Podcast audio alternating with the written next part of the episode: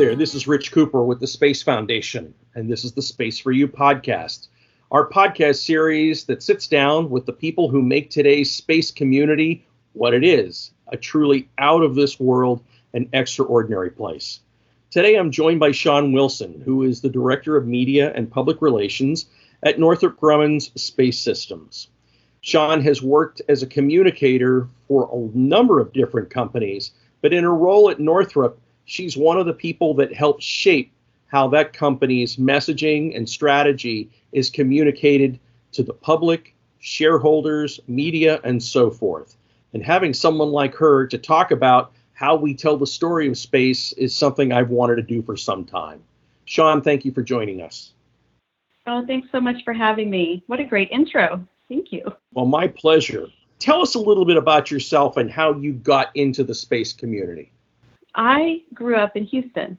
You know, that's Space City, right? So with NASA in my backyard, there was always something about NASA going on in the community. My dad used to take us to Johnson Space Center quite a bit. He, I wouldn't say he was a space buff, but he was a certified pilot, um, and he worked at a place called Hooks Airport in the 60s, and a lot of the Apollo astronauts would do you know, some of their touch and go flight training and stuff like that um, at Hooks on the north side of Houston. So he was a little bit enamored with with that era, of course, and so he would take us kids to JSC. And back in the 80s, you could just drive on site and wander around. And I remember he took us into, I think it was the Teague Auditorium back then, used to be set up like a museum and he took us in there once and i just remember seeing you know capsules and the murals and all the things and i just thought wow this space stuff is so cool. But it really wasn't until fifth grade until you know kristen mcauliffe became the first educator astronaut and it, it really caught my attention again. You know this was such a big deal and that mission was followed so closely for kids my age um, in our science classes. So when that tragedy happened in January of 86, I was already pretty invested. I don't think I understood the gravity of it at the time, really, but it left an indelible mark on me. So as I got older, my interest shifted to art and surfing and music and boys, of course, you know, and it just wasn't until I decided to enlist in the Air Force after high school that space just came back into my life sort of by accident is kind of funny. I I tested quite high on the ASVAB test, which is a test you take to get into the military, and my recruiter said you could pick any job. But my life circumstances were that I wanted to just join quickly. I wanted to go to basic training as fast as I could, and and he said, okay, we've got two jobs that are leaving next week for for basic. You can be a dental hygienist, or you could do something called space operations. And to me, that was kind of a no-brainer because I was not interested in working on teeth for the rest of my life. And so that's that's kind of how I got my start. And and after my enlistment was up, you know, I wanted to get back to Houston. And so back that was 1998. I spammed, faxed, and snail mailed, and you know, barraged every contractor within the greater Houston area that had anything remotely to do with NASA. And I think I finally broke one down, and they said, "Please if you'll stop emailing us, we'll hire you. so, and so that's kind of how I got my NASA career started by sheer persistence. Now, you're not just a communicator, though. In fact, in preparing for this podcast, I discovered something really unique about you, besides the fact that you're also a children's author, but that you've been an astronaut instructor. Now, tell us about that. What does it take to teach an astronaut how to do their job? So that was a really cool job. And I kind of fell into that role again, you know, by accident, sort of. So back in 2003 or four, I was doing education outreach for the biological sciences office at JSC, you know, teaching kids about cell science and the bioreactor and how they, you know, would, would grow cells in three dimension in space and all this stuff. And it was it was really cool. But when the Constellation program was announced and that got underway, you know, a lot of the science funding got cut, and quite a bit of our division was left without a job. And so the contractor that I worked with at the time, they were so great, and they they went around and evaluated, you know, people for certain jobs, and they placed I want to say all of us, but I don't I don't really remember the time. But I ended up in that astronaut instructor position because I one had a had a background in writing, so there was a tech writing aspect, but I also had been an instructor and evaluator in the Air Force. So having that on the resume is what got my foot in the door, and I was able to go through an instructor training school um, that uh, United Space Alliance used to put on for JSC, and they would train all of their astronaut instructors there, and it, it was a it was a really cool thing to be a part of. So I fell into the crew healthcare systems training group, and I eventually became an instructor, and I taught astronauts. Basically, I taught them on where the, all of the medical equipment was on board space station uh, in the U.S. lab, where to find all of the all of the medicines, the med kits, and all of that. I taught CPR in space, how to use a respirator support pack, which I think they have AEDs now, which is different.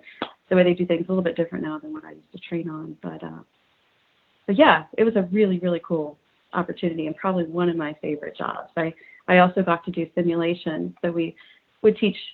Um, go through the motions of an astronaut kind of day in the life in the mock-ups in building nine at JSC where all of the, the you know the, the life-size space station mock-up is and teach them how to exercise and, and all of the really cool health related things. it was a really cool job. Now, in helping to train some of those crews, and in particular the the expedition crews for their missions aboard the space station, that experience has you encounter, I'm sure, a number of challenges. I mean, you've not been an astronaut, you've not been on board the space station.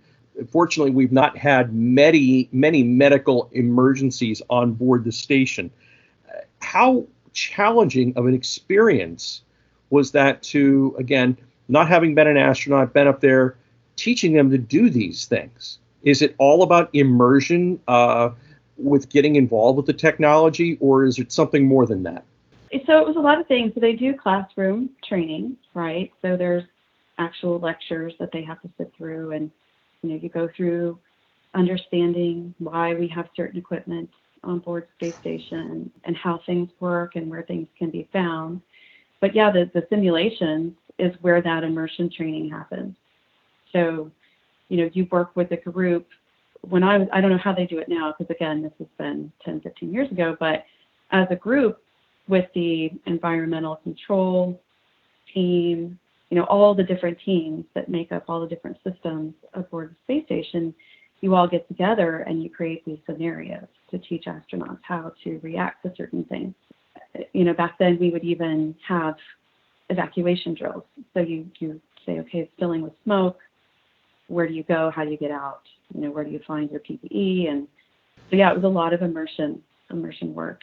One of the things that a lot of the instructors would get to do is fly in the, the C9 or, or the Vomit Comet.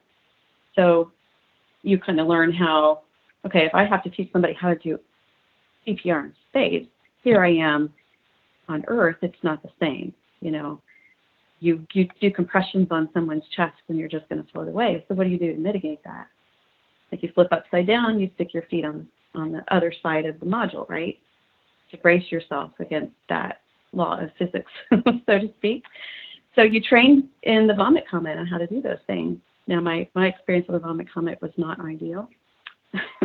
I did not. I was probably the reason they call it the vomit comet but but yeah, it's a full immersion experience to train them how to how to go through the motions of day day to day operations or through a contingency.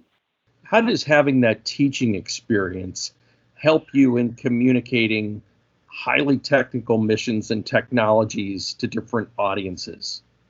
You know, in general, I've always taken issue with people who overcomplicate things. You know, I've I know the space stuff is very complicated just to put it bluntly, right? We know that. But you don't have to make it sound that complicated. There's ways to remove the jargon and the acronyms and you know, when I when I was doing instructing, it wasn't just to the astronauts. I would also teach classes of interns who were going through the intern process at JSC and they wanted to learn about all the different disciplines. So so I would get to teach younger kids, you know, how things work and what things meant. And you can't throw out all the jargon and acronyms at them because they're not going to know what you're talking about. So it's it's all that kind of stuff has always bothered me. So I've always thought, you know, you kind of talk on that eighth, ninth, tenth grade level to most of your audiences, right? That's how you could best communicate these complicated subjects. I mean, nobody wants to be speaking in front of a, a group and look out and see glazed eyes because nobody understands what you're talking about. so, and that's that's the number one rule of being a communicator is always know your audience.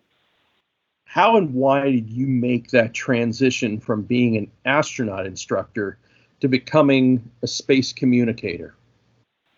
My transition into that uh, was a little circuitous. I I started out wanting to be an aerospace engineer and I probably got through the end of my sophomore year, probably, and uh, started my junior year, and I could not pass calculus.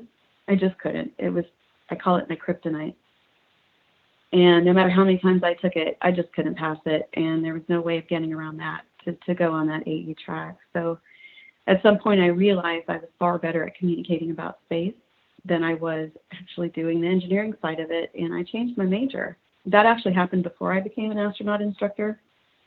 So I, I changed my, my major to comms and I thought, you know, my experience in operations in the Air Force and, and, and understanding working on space station program for a few years before that could bring a different perspective to communication. You know, I, I love to write. I loved communicating. I, I didn't mind the public speaking side of things. And so I set out to find a job in communication.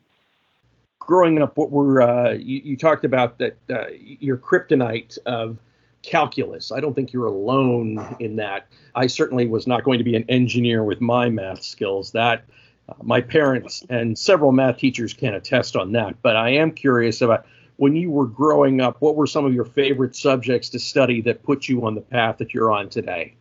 So I did really like the biological sciences. I, I really, really like that. And I was always interested in astronomy and weather. I didn't get to take, you know, astronomy and weather classes, but those were always things I was really interested in, watching, you know, PBS shows and things like that. But my favorite subjects were art and writing. So I think having that almost equal balance between left brain and right brain is what set me on a path to do communications for a technical field like space. Who was the teacher or mentor that inspired you to pursue your career? Again, you talk about your Air Force experience and the time as an astronaut instructor. Was there anybody in the course of your path there that stands out that really became a guide to you, an inspiration? You know, I'd like I'd like to say there was, um, but it's really hard to pinpoint that one person or that one pivotal event that really put me on that course. I mean, I can really chalk up my career to stubborn determination. there there have been people who have helped and who saw potential in me early on and gave me some really good opportunities. But there's been others who tried to to to not do that, to put me in my place, so to speak. And and it's almost been, you know, I came at it from really you're gonna you're gonna try to put me in my place, but I'm gonna show you what I can do. I can I can do better than anything ever could conceive that I could do. So yeah, I don't know. I don't really think I can attribute it to one person, just my own stubbornness. well, stubbornness works, and that has certainly uh, mm-hmm. been a part of you know the space community. But as much as there's stubbornness in any industry, there's also a lot of changes that go on, and again, like me, you've worked in the space community a while, and and how do you think it's changed, and how has that communicator role evolved in that time period? So it's changed a lot, right? You know, I started in space in '94 and didn't really start doing pure communications type work specifically till about 2002, three. So if you you put that into perspective of what what's going on in the communications industry, since then. You know, social media. Social media has given a whole new level of accessibility to space, as well as a new level of scrutiny. Right? It makes precision in our communications extremely imperative. You know, I I was really privileged again to be in public affairs at Johnson Space Center when social media became really popular, or actually when it started, I guess. You know, Veronica McGregor out at JPL did the first NASA tweet up back in 2009. So I got to work on organizing the first one that they did at JSC that same year. And it shifted from social media being, oh, you know, don't forget to put social media in your comms plan, to now social media is driving a lot of the communications that we do, and digital media is driving it. So it, I've seen a, a drastic change. It's a really interesting couple of decades to be a part of the communications field for sure because of it. I want to explore, I'm going to pull that thread a little bit more about the role that social media plays. But in exploring this with you, I'd like to talk to you a little bit about what you do to prepare communications plans for a launch and and also what it takes to do a mission communications plan because they really are two very distinct operations. A lot of people obviously go to onto social media, go on their computers, watch news sites or company sites to watch a launch unfold. So I'd like to start with you in talking about how you put together a launch communications plan first. Can you share some of the steps and the planning that that requires and and then after that we'll get into planning a mission communications plan. Where I am now here at, at Northrop Grumman, one thing that I guess we could talk about is a resupply mission for space station. So our company provides both the Antares rocket and the Cygnus spacecraft. So that's that's pretty unique, I think, scenario. Internally within our company, the launch vehicle, the rocket, and the spacecraft are two different divisions. So we have to coordinate messaging, timeline, et cetera, across a pretty broad group. And so, as you know, the key the key to communications for these types of events is, is preparation.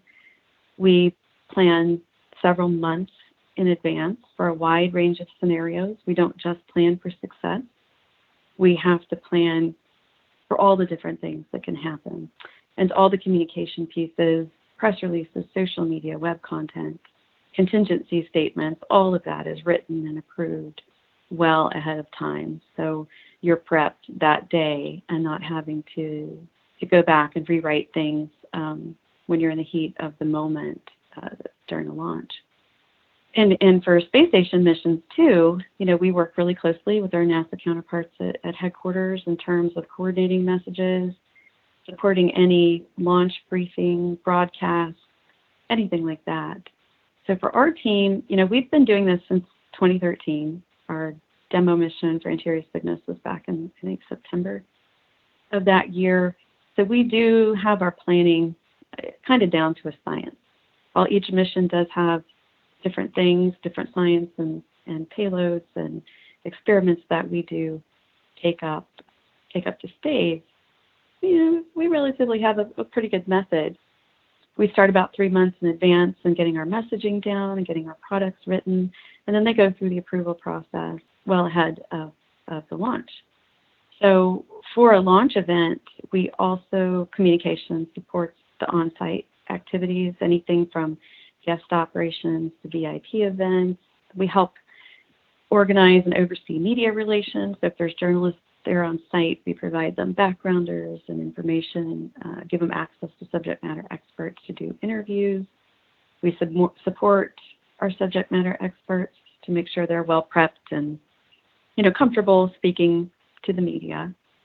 And then we're there to manage a crisis if we need to in the event of a, a really bad day how hard is it to prepare some of these absolutely brilliant engineers that are literally fastening an incredible amount of materials and put it into orbit in the right time and space?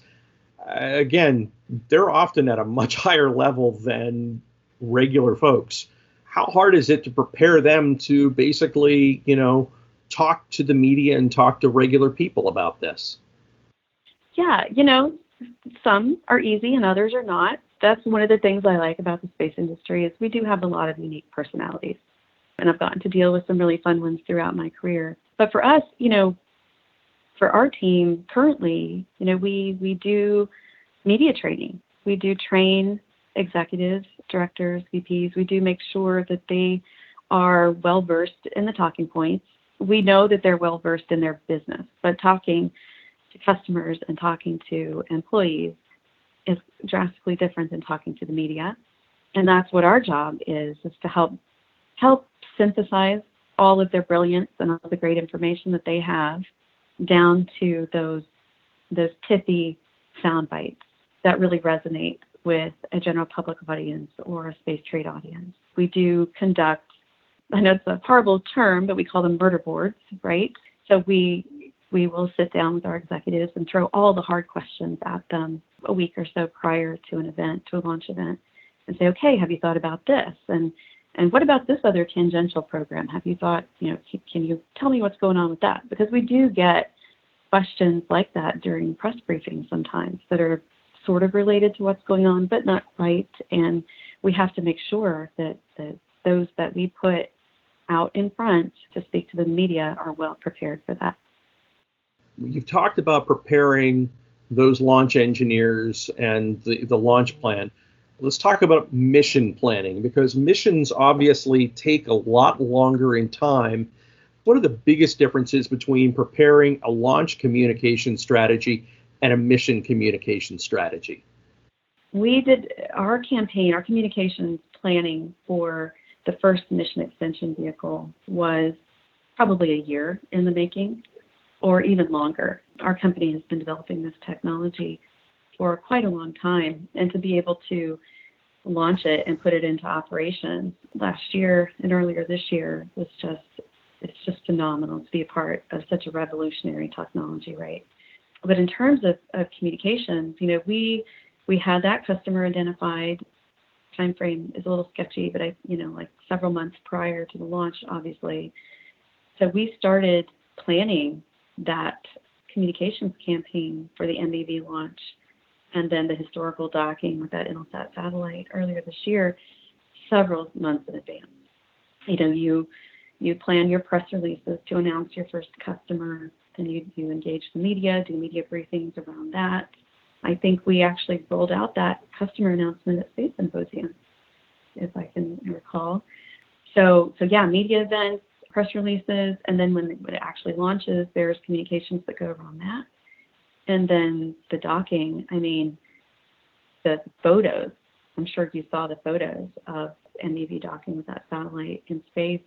No one had ever taken a photo like that in space for public use for the public before. That's been that's just amazing. So and then we're still talking about it. We have our second MEV2, which is about to launch here fairly soon, and you know, it's it's those long campaigns. All of the same communications tactics go into any of these events, right? It's just the scale. So the scale of a launch off is a smaller timeline, where this was was over the course of a year, year and a half. Still do press releases, social media, websites, media engagement, thought leadership, getting people on panels to speak, and things like that. Sean, what's one of the most challenging circumstances that you've had to communicate and share with audiences? Is it the technical stuff or is it the stuff that doesn't go as planned? Probably one of the most difficult things, I've had a couple. Communicating about the shuttle retirement was probably the most emotionally taxing 18 months of my career. You know, anyone who touched that program was so invested in it I supported communications for that in various capacities for that 18 months. So, you know, working with NASA over the, the shuttle transition and retirement efforts, it, you just see so many people who have invested three plus decades of their career and it's coming to an end. And we all knew it was coming to an end, but just the emotion behind that was really, really strong. But honestly, the most challenging event was supporting a launch failure and communications around a launch failure. And, you know, in our career field, we we plan for these days always. That's just part of what we do, and it's it's just so interesting how when you have to put it in practice, and, you know that's that's kind of where the professionals are separated from the you know from the amateurs. So you you see who can hold their composure and, and can you separate the emotion from what's going on and just get your get your job done. You have you have to communicate what happened. You have to be transparent, transparent as you can be, while rapidly responding to a multitude of media inquiries and, and speaking in front of the camera and prepping your executives. You talked a little bit about this in social media, and obviously, when you talk about a launch failure in social media, it literally becomes the the first mention and the first capture of that particular event. I, would like to explore with you a little how is social media changed the communicator's role? Has it made it easier or has it made it harder? I think it depends on your perspective. Pre social media, you had to have a really solid hook to get any coverage for your story, and you had to be a good salesperson to pitch the media to get some interest around what you were doing. You know, even even with NASA, for the longest time, shuttle. I don't want to speak on behalf of NASA, but you know, I was there for so long. Like shuttle missions became routine, but when social media came on the board on the scene, automatically there was an opportunity to engage the public in ways that they had never been engaged, had the ability to be engaged before, instantaneously. So in a way, it made getting our message out easier. But again, like I said before, it also opens you up to scrutiny because there's a lot more opportunity for those armchair analysts to, to rip apart your message. It it makes getting your story out easier, but it makes controlling the message harder. Sean, what's the most misunderstood or underappreciated aspect of being a communicator in the space community? I think as a communicator, you know, it's not just the space community, but as a communicator, a professional communicator in general, you've got to be able to show how your contribution is showing value to the business. I think measurement is imperative. I think a lot of uh, a lot of engineers, a lot of scientists, and, and even some program managers I've worked with over the past couple of decades, there there have been some people who don't understand the value of communications. Why do we throw budget money at that when we're we're just trying to launch things into space? What's the point, right? But I always came at it from you know, why put your life's work into engineering a new spacecraft or developing a long-term mission if no one's ever going to know about it? And proving to your internal partners that that's your job. Your job is to, to show the world or show the community the great things that they're doing and showing value for your work. That's probably one of the the things that I have run into in quite a few places that I've worked. I want to ask you that obviously you've communicated with media, you've communicated with executives, but you've also been a communicator for another really tough audience children. Tell me about the skills that it takes to become a children's book author. Uh, Sean is the author of a book called Princess Ava's Great Space Adventure. I'd love to hear how you came about the book and the challenge of communicating with the with those smallest and most unique of audiences. Uh, when I was getting my master's, um, my master's degree was in writing and design, and I had I had the opportunity to do a standard, you know, traditional thesis or a project, like a capstone project. And so I thought, well, if it's writing and design, why don't I write and illustrate a book? My daughter Ava was, oh gosh, I think she was six or so at the time, and she had expressed an interest in space. You know, we we even did our family photos on site at Johnson Space Center when she was five. So, but she's got to to see some pretty cool space stuff in her short time on this planet. She got me interested. Uh, got got the thought in my head. It's like, why don't I write a book for her? So I wrote it with her in mind. It, it's about her inquisitive nature and her wanting to be both a princess and both a, a space explorer. How it's okay to be girly but be smart at the same time and there's a little bit of adventure in there so so yeah so she is the one who got me interested in putting that book together for my master's program and then communicating it down to her level i mean she actually helped me shape the story so i would read different iterations to her and if and ask her opinion. Do you think that makes sense? Are those words too big? And she'd say, Mommy, I think you should say it this way. And so she helped me very much craft that message. So you had your own in house book critic?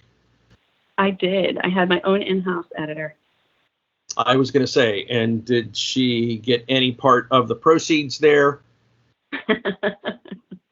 yeah. You don't yeah, have to answer that. I'll leave that one. She has her own autographed copy. What advice do you have for a young person who might want to enter the space community and be one of its leading communicators? My advice, for what it's worth, is to not limit yourself to one discipline early in your career. Learn to write and to speak and to educate. Learn social media, build a website, make a video. You know, learn all the nuances of media relations and, and build a foundation for what communications truly is. And if you're coming into space, oh, there's so many different things you can do in space, right? Work for an up and coming company, work on CubeSats or communicate about 3D printed rockets or, you know, there's, there's just so many different things that you can do.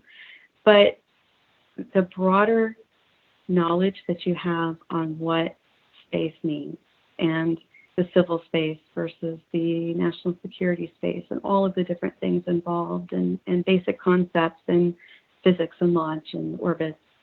It's all really important. So I guess what I'm saying is be that space renaissance person. If you want to learn and, and be really strong in your career, just don't stop learning and try new things as often and as early as you can. Sean, I've got a final question here for you that any of us as communicators have all sort of hypothesized about uh, the the mission that uh, we'd like to be a communications lead on for. I'd like to know what's the mission that you would love to plan the communications for, and what do you think you can do to make that mission that much more memorable and engaging? Any role that I could ever play in our first manned mission to Mars would be a dream. And I know that's that's not unique to me, right? You probably would love to do the same. That's going to be phenomenal when we we do get to send people to Mars for the first time. And to make it more engaging, honestly, we need cameras everywhere and we need live feeds. and not and not to be afraid of that. That's what really captures people's attention is being able to put yourself in that environment and go along with the crew. Sean, thank you for that and thank you for your time and sharing your experience as a space communicator. Uh, I, the being a communicator in this arena is uh, it is a pleasure, it is an honor, it is also a challenge, and I think you captured some of that in our conversation today. Thank you for joining us. Thank you so much for having me. I appreciate it. And with that, we're going to wrap up this episode of Space for You. We've been joined by Sean Wilson, who's the Director of Media and Public Relations at Northrop Grumman Space Systems.